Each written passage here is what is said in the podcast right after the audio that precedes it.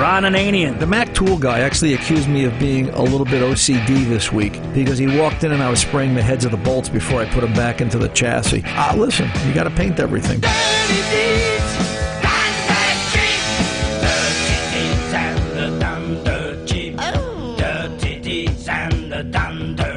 The Car Doctor. Was the slide really dirty? Did it look kind of rusty and cruddy? Yeah, and that's the that's the problem. You pack it with grease, and now you've got dirt in there with the grease, and it'll beat up the bore more, and sometimes it ruins it and makes it even bigger. Welcome to the radio home of Ron Ananian, the Car Doctor. Since 1991, this is where car owners the world over turn to for their definitive opinion on automotive repair. If your mechanic's giving you a busy signal, pick up the phone and call in. The garage doors are open. But I am here to take your calls at 855 560 9900. And now, here's Ronnie.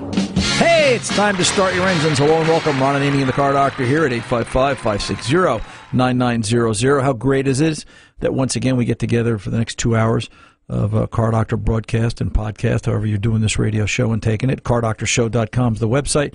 In case you didn't know it, maybe you're a newbie and we thank you for stopping by. We know you've got a lot of choices and a lot of places to be that you could uh, go off and, you know, spend your time. But here we are Saturday afternoon, 2 to 4 p.m. Eastern Time, doing a live broadcast at 855 560 9900. And uh, you can call that number. It's 24 7. Leave a message, and executive producer Tom Ray will call you back and get you in queue for the next live broadcast. As uh, we know that there are affiliates that take it on delay, and there's podcasting, and there's there, there's so many forms of radio communication now that are beyond the scope of normal radio, and we're glad to uh, be counted amongst all of them.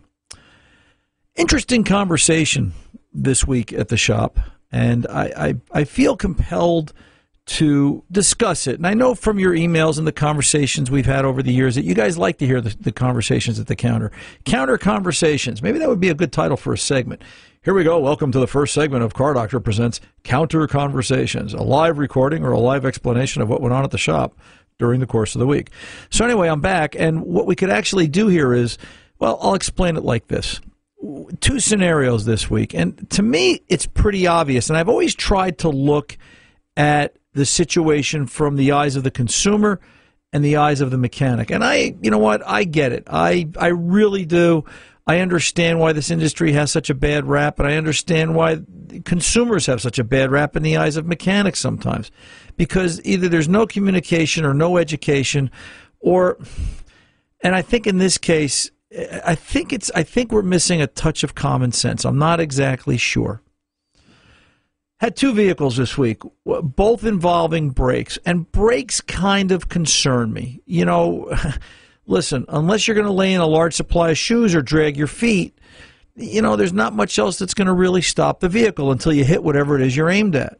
And then it'll stop, but usually there's a bigger problem. So we had a, a, a mid 2000 Lexus something that had a leaky trans cooler line on a radiator. The radiator had a had a cooler line leak and it had sprayed brake fluid uh, across the area of the front brake pads on the driver's side, and the whole rest of the chassis was soaked in fluid. And uh, long story short, diagnosed the cooler line leak, fixed the cooler line. By the way, you know, you, you wouldn't hurt to put front brakes on it for two reasons. Number one, the, the brake linings themselves are getting down to the two millimeter mark. You've got a, a little bit to go. But the bigger issue is there's trans fluid all over the inside of the brake on the left front and at some point, when does that compromise the vehicle's ability to stop? When does that become an issue? You've got oil on the brakes. And the rotors are rusted. The car doesn't go a lot of places and get driven a lot. And I understand all that. And we had a nice conversation uh, with the vehicle owner and I about, you know, the cost of things. And, and I get it. I understand that it's not cheap to repair a car, but I also understand the potential of the fatality. It's it's brakes. It's not like we're talking about air conditioning that could fail. We're not talking about you know the car getting two miles less per gallon because you're not tuning it up or you know ignition maintenance and so forth. We're talking about brakes.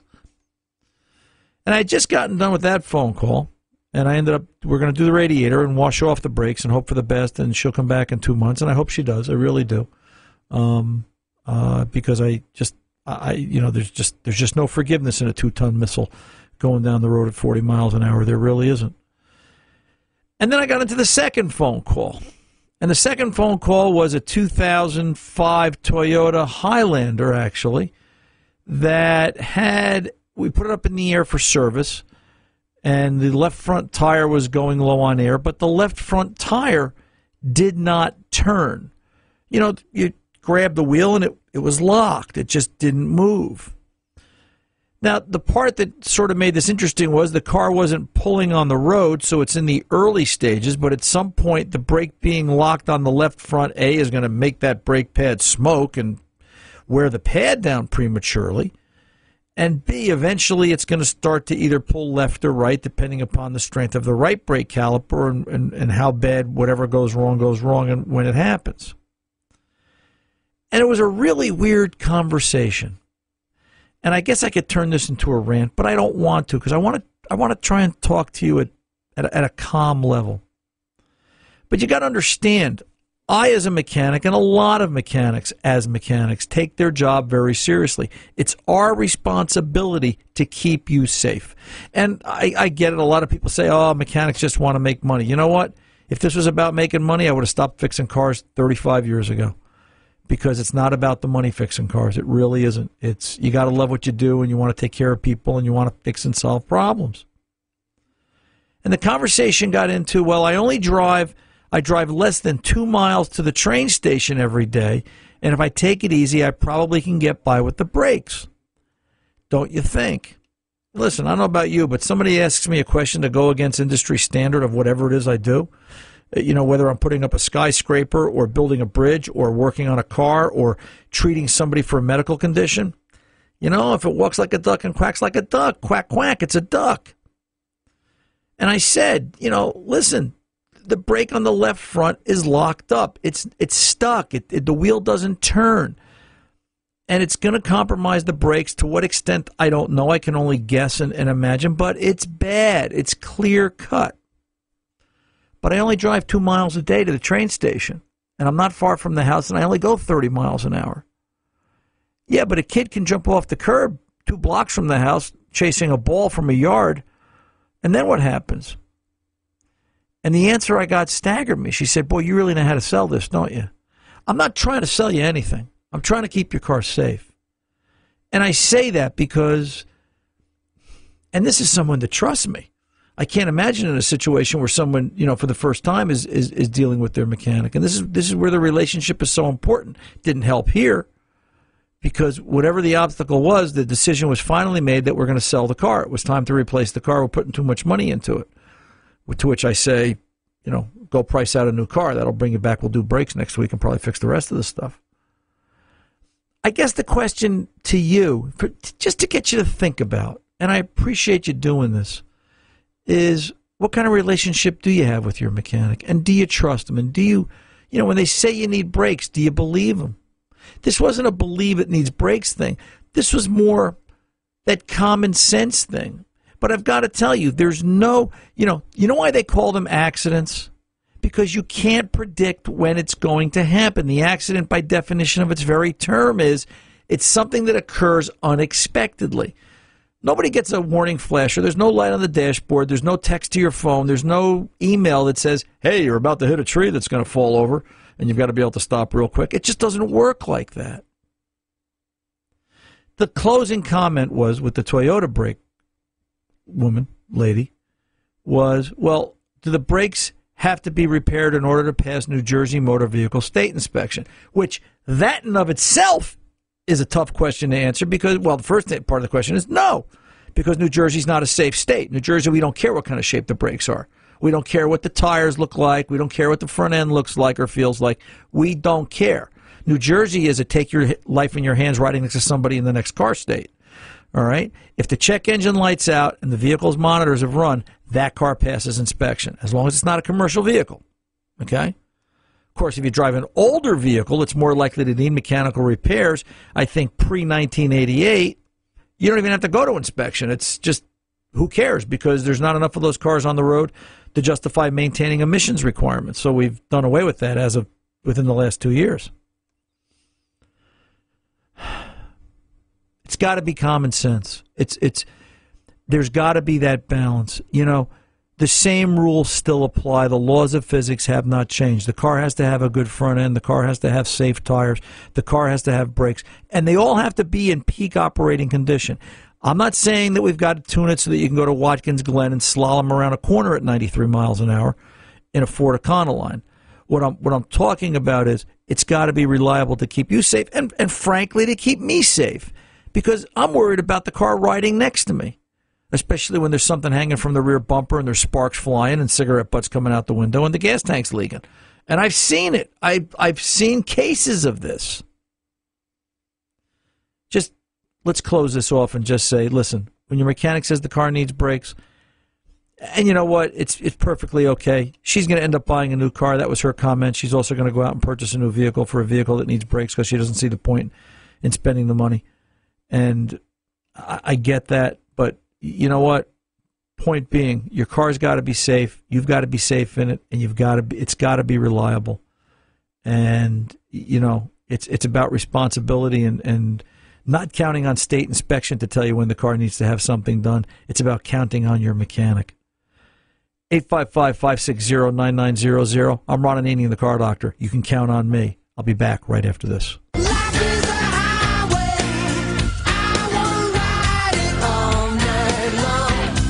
Welcome back. Ron Ananian, the car doctor, 855-560-9900. Hey, I see the um, Volkswagen apologizes for testing of diesel fumes on monkeys. Um, uh, this came to us from our, our financial contact there, Ed Goitis, Goitis Capital Investment uh, Garden City, New York. Ed writes, uh, "Can't make this stuff up." Front page of Bloomberg, New York Times, and Wall Street Journal. After paying 15 billion in settlements in the U.S. alone, you think they'd their lesson on following ethical rules and regulations? And the article starts out: the controversy over Volkswagen's AG diesel's emissions cheating took another twist when the car maker recently apologized for a test that exposed monkeys to engine fumes to study effects of the exhaust. The company said the study, conducted by a research and lobby group set up by VW, Daimler AG, BMW AG, and Robert Bosch was a mistake. The New York Times reported earlier about a 2014 trial in a U.S. laboratory in which 10 monkeys inhaled diesel emissions from a VW Beetle and um, look for the results. We apologize for the misconduct and lack of judgments of individuals. Wolfsburg, Germany based Volkswagen said in a statement, We're convinced the scientific methods choose, chosen then were wrong. It would have been better to do without such a study in the first place. The revelations show the rocky road for Volkswagen as emerges from its biggest crisis at the 2015 bombshell that the company installed. I wonder what happened to those 10 monkeys. No, wait a minute. I'm not a scientist, but you get exposed to exhaust. I don't care if it's a diesel or whatever. Don't you die? Well, I don't or know. Get it very just, sick. Well, it just says inhaled. It, I mean, you would get very sick. Either that or you get brain damage, and maybe you got elected to Congress. I'm not really quite sure wh- where this would go. Um, uh, but wow. Um, so yeah, Volkswagen apologizes for testing of diesel fumes on monkeys. Um, I'm telling you, I'm going to win this battle. I, I, my friend Jeff, who's a lifelong Volkswagen guy, my friend called me up from his shop the other day, and Jeff's kind of retired now, and he doesn't, he doesn't, you know, he just people will call him in to, you know, troubleshoot and work on some problem vehicles. And uh, my friend JJ called me the other day. Says, "What'd you do to Jeff?" I said, "I didn't do nothing to Jeff." Why? He says, "I called him up to work on a Volkswagen." He says, "No, I don't want to. Ron's right. They're junk." So I said, "Hey, there you go. That's one. you know, I'm going to win this battle. I'm telling you. You people don't realize um, they're just, they're just, they're just, they're testing on monkeys now. So maybe that's who they want working on the cars. Um, anyway, let's go over to Mike, Copiague, Long Island, 09 BMW. Mike, welcome to the Car Doctor, sir. Thanks for waiting. What's going on? Hey, I I have a 2009 BMW X5. Right. I just got it a couple weeks ago, 93,000 miles, and I just wanted to get your opinion on the ZF automatic transmission. Uh, BMW sells this as a sealed unit with lifetime fluid. Okay. Uh, it doesn't even have a fill tube. So the idea of a you know sealed automatic transmission is pretty foreign to me. Uh, I've got pretty good service records. I don't see uh, any indication that the transmission's been touched. Um, transmission doesn't seem to have any problems at all. Uh, but I'm wondering if I should have the fluid changed or if I should leave well enough alone. The Jersey wise guy in me comes out every time I hear these questions, and and it's a great question, Mike. Um, I, I always ask people. So if it's a lifetime transmission and lifetime fluid, go to the dealer service department and ask if you can order a replacement transmission. If the answer is yes, then I would change the fluid because they're expecting it to break. Uh, you know, if it's lifetime, then it's lifetime of the car, lifetime review. But it it never is. It never comes out to that. That's the wise guy answer. The the, mm. the serious mechanic answer is that in BMW's eyes, from what I've read, they consider lifetime as 100,000 miles. I guess they don't live that long in Germany. I don't know. Uh, you know, and, and that's just maybe the way it is. But I, I've seen this before where they define it as 100,000 miles. I find it really hard to believe that anything, you know, any fluid uh, unless it's under perfect conditions. And the problem is, I don't believe they're under perfect conditions out on the road because the way you drive in downtown New York versus Long Island versus Arizona versus Pittsburgh versus cross country from one end of the of of the country to the other, it's going to vary temperature, load, uh, you know, abuse, um, you know, all the factors that wear fluid out. And I would I would tell you I would take that. And I have a friend that runs a, a very good friend that runs a BMW only shop. He changes fluid on those cars every fifty to sixty thousand miles all day long. And mm-hmm. you know it's he's he's trying to get longer life of it out of the out of the transmission for the customer because and it's not a cheap fluid replacement if I recall correctly. It's I'm going to say it's a couple of three hundred dollars. It depends on if they change the screen, which trans it is. Um, you know, do they put, sometimes they'll put performance pans on to help cooling and lower fluid temperature and things like that. Uh, you know, but 50 to 60, and then yeah, again at 100, 110, you're you're right there for what could be your second fluid change. But the question is, if it's never been done, now do you do it and aggravate the unit? And uh, you know, my answer is yes. I would change the fluid because I kind of want to know if I'm going to have a problem. At least I'll be looking for it. You know. Um, yeah, that's a good that's a good point. You know, you know, the, the, you know, it's great today with the history that you get on these cars. Like right. I know that, um, you know, it was a BMW lease, three years.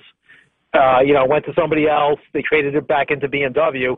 So I think it's been dealer maintained. Right. And I'll go through the record again, but I still don't think I saw a tranny service. Right. I mean, they could have gone to a local Indy.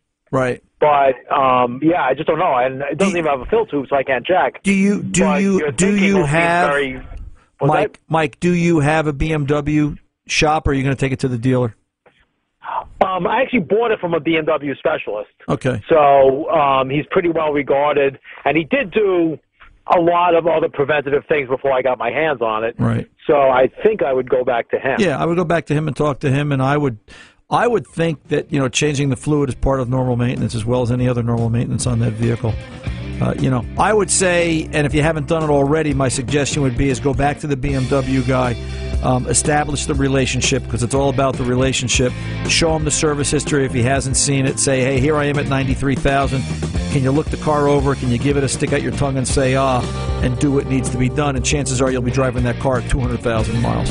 Mike, I appreciate the call thanks for tuning in from Long Island. I'm Ron Ananian, the Car Doctor. We are back right after this.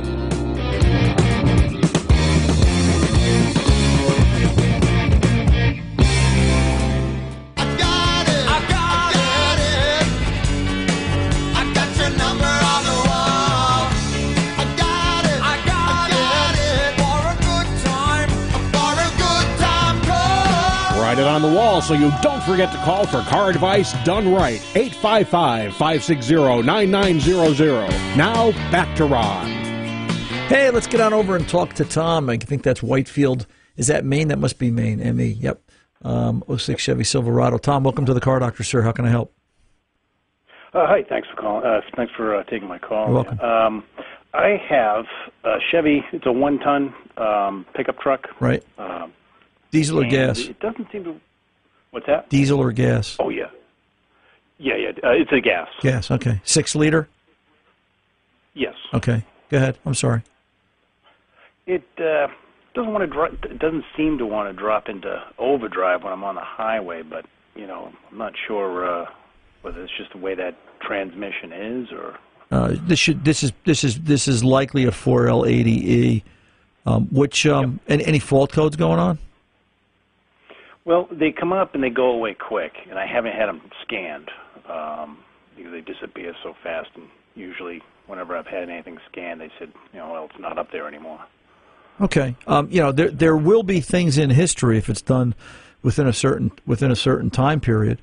Um, you know, the okay. fact the, the fact is that if it's really not going into overdrive, that you know this could be this could be something simple. This could be you know major failure um, getting ready to happen if we don't take some action. So it would it would Right. probably be good to sort of start a diagnosis. Um, uh, you know, if it's a P0894, it could be a converter issue.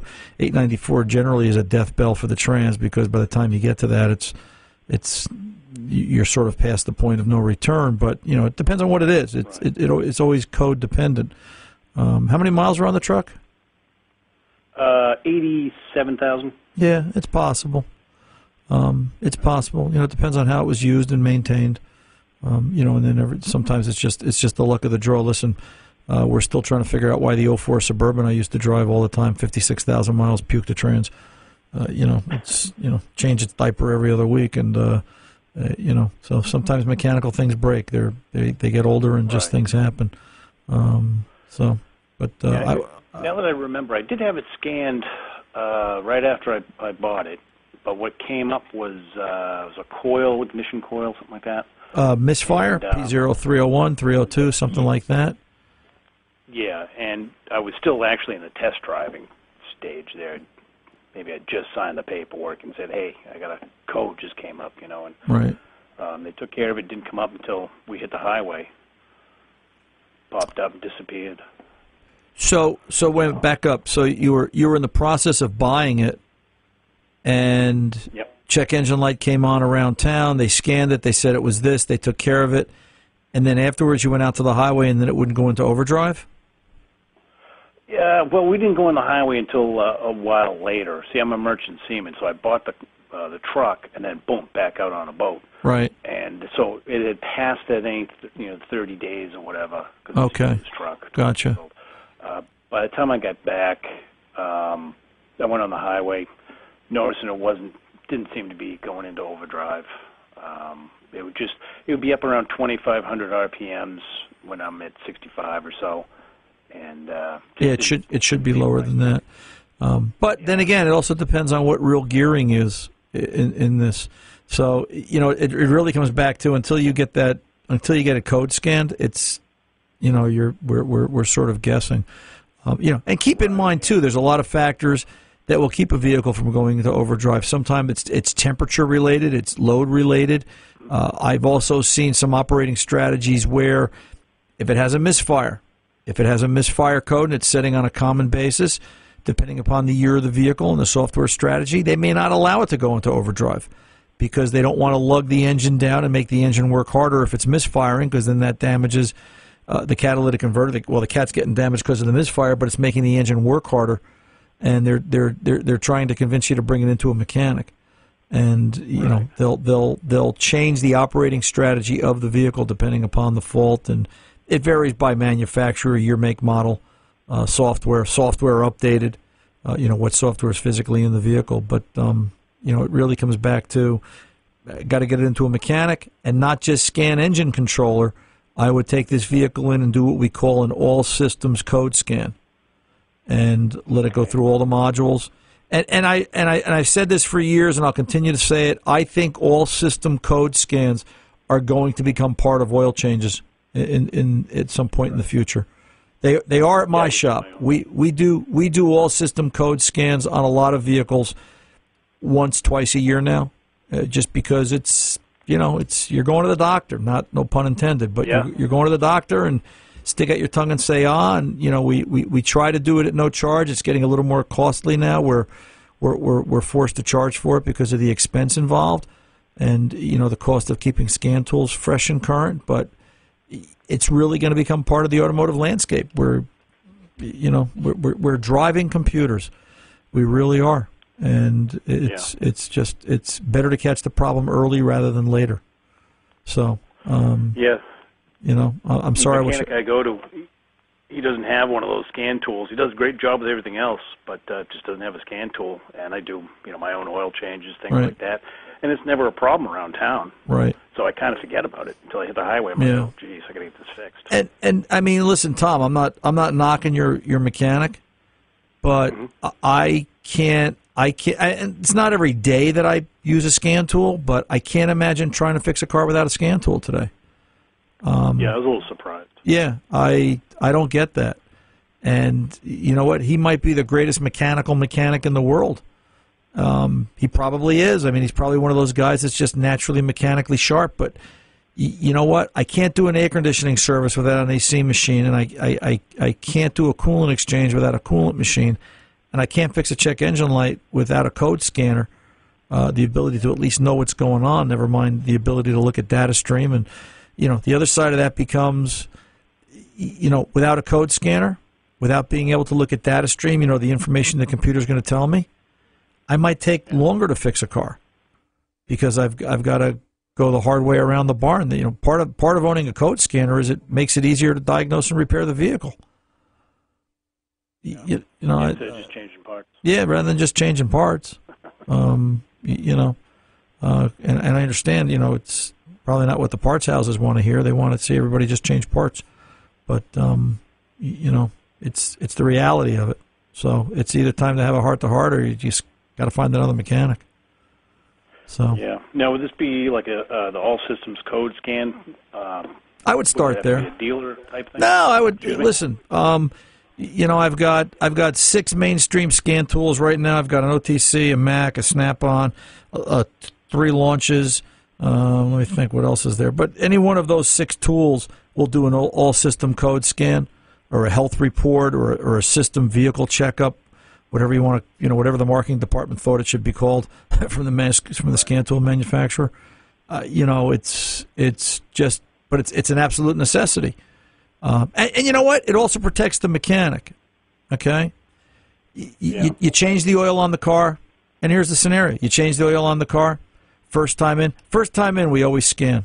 All right, because we want to know. I changed Tom's oil, and you know the next day, the car pops a P0301 misfire. What'd you do to my car? I, you know, well, listen. You know what? Here, look. Here's the vehicle report from yesterday. It had a P0301 in history. So whatever it was, it was pre-existing. So, Right, yeah. because and, and I understand why people are very suspect. People are very leery of mechanics. I know why they hate my industry. Believe me, I see it all day long. Uh, you know, when I when I talk to other shops and I hear what they're doing. Well, I tried this and I tried that and this didn't work. And what do you think I should do? I, I think you should start to diagnose it and not throw parts at it. Um, you know, Right. I, I, I have that conversation a few times a week. Um, although I'm trying to cut back, so it's not good for my blood pressure. Um, so, but that's where I would go, sir. All right. Alrighty. Thank you very much. You're very welcome, Tom. Good luck to you. 855 560 9900. Give me a call. I'm Ron Ananian, the car doctor. Let's talk about your car problem right after this. Doctor. It's time for the car doctor mailbag. Look, we can call a note. We've created another segment today on the car doctor. We had counter conversations. We've got car doctor mailbag. It's getting to be like a radio show. Phew.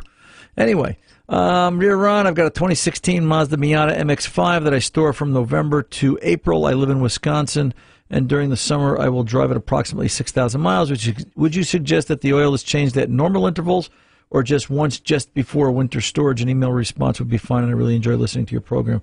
Thank you. This is from Dick up there in Wisconsin.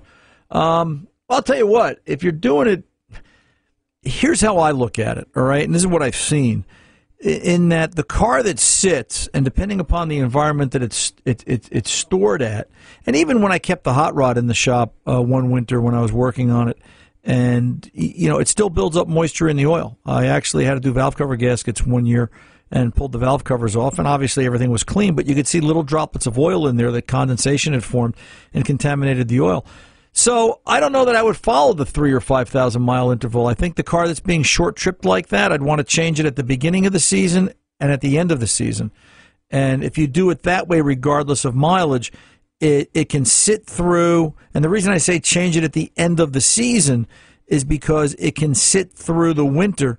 It's going to get moisture and contamination and, and condensation buildup to some degree, and you'll change it again in the spring and and get it out. You're you're never letting the car sit over the winter and then using that oil to get through the season. I think that's where the mistake would be made, and I'm basing that on what I've seen as of oh, the last two years. Um, but you know, oil is just oil is the biggest. Uh, uh, Dick, I got to tell you, oil is the biggest, most neglected item in the car, in my opinion. Um, I just see people just not doing it enough. So um, that's how I would handle it. I would change it at the beginning of the season, the end of the season, and uh, this way you're you're always driving with, um, you know, with uh, good oil. Uh, real quick, let's uh, let's go over and talk to Paul Warwick, New York, 2000 Toyota Corolla, and uh, maintenance question. How can I help you, Paul? Hey, Ron. Yes, sir.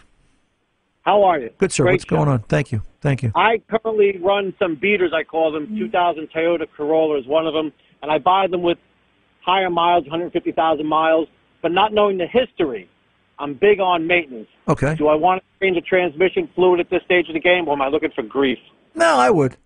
You know, uh, 2000, 2000 is going to be Toyota Type 4 fluid.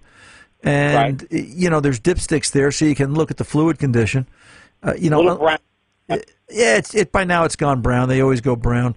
I, I can honestly say I've never, I've never. Doesn't mean this is an indication of what you're going to experience, but if we want to do this based on pattern failure, I've never seen a Toyota Trans fail as a result of changing fluid.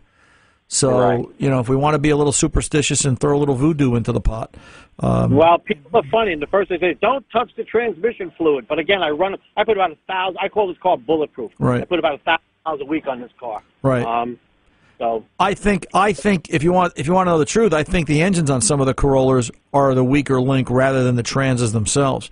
You know, on this particular, I'm sorry to cut you off. On this Yeah. particular vehicle, I it, after 160,000 miles, I'm constantly adding um, Oil. to engine oil. right, yeah, Con- yeah, because the rings the rings are a very low tension ring and they get stuck in the groove and then they start to consume oil and that's the death bell. That's that's Oh. what that's when those cars because in the next year to a year and a half. You, all of a sudden, you'll start to get catalytic converter codes because the cat gets coated with the oil that's being burned, and now all of a sudden you've got a P0420, and now it needs cats, it needs O2s, it needs Wow. rings, it needs an engine. You're That's- done. Move on next. That's when it's scrap metal. Yeah, that's when it's Um, scrap metal. So But it's all good. But other than that, and the other question, I add Restore to it. Remember the old Restore 4? four sure, yeah, uh, yeah, yeah. A million years ago. Yeah, I, I put in uh, every oil change. I drop in a uh, a half about whatever, a half uh, about a, I guess it's a few ounces anyway. Right. And it is to help, but not much. Right. Well, listen, it's not hurting. And as long as it, there's no disclaimers on the can that says, hey, you can't do it on this such and such a year car. Listen, certain cars, we still pour that little blue bottle of STP in it. Uh, STP 1014, it's worked for years. And uh, certain cars, certain engines will still do it.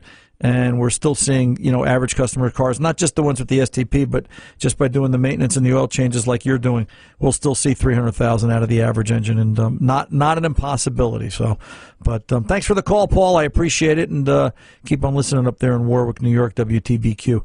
Uh, Ron Ananian, the Car Doctor. I will be back right after this.